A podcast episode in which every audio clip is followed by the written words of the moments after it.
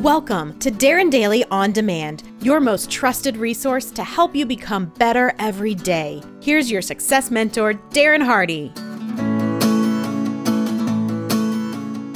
Do you know that 10 companies control all of the crap food that you eat? And 70% of Americans are overweight or obese. 7 out of 10 deaths are currently caused by chronic illnesses. The annual cost of obesity is 147 billion. Out of the millions of species that reside on Earth, humans are the only species that has shown the inability to regulate our own body weight. Seriously, take a look at nature. Do you see any fat lions, or tigers, or cougars, or hyenas? But why humans, you might ask? After all, we have the most evolved brains out of any species and overabundance of knowledge and resources at our disposal.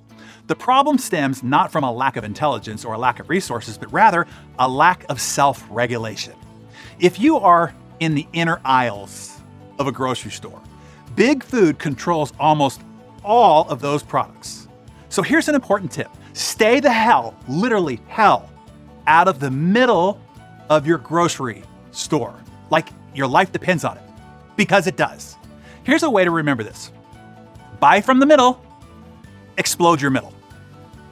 Four big food companies sell 80% of products in the grocery stores. Four, 80%. 93% of sodas that you drink are owned by three companies. 73% of all breakfast cereals are owned by three companies. 80% of all beef processing is owned by four processors. Collectively, they do 1 billion of revenue per day.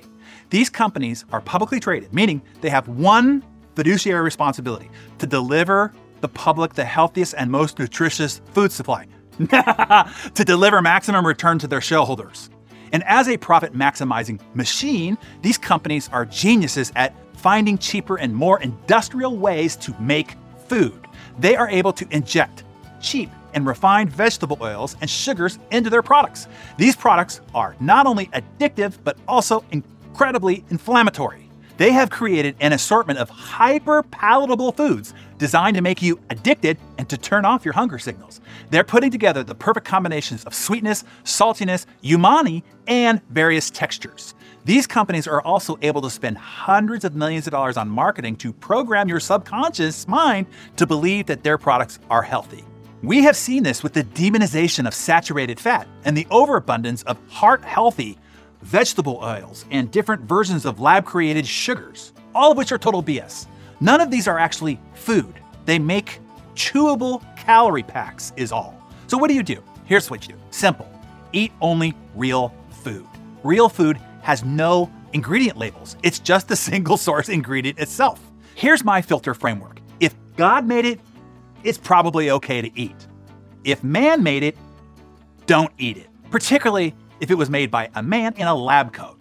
I am not here to tell you what foods to eat or offer a trendy diet to consider, but rather how to make better, smarter, more informed food choices so that you can be vital and thrive. When you start to eat real food, it won't take long to feel the incredible effects.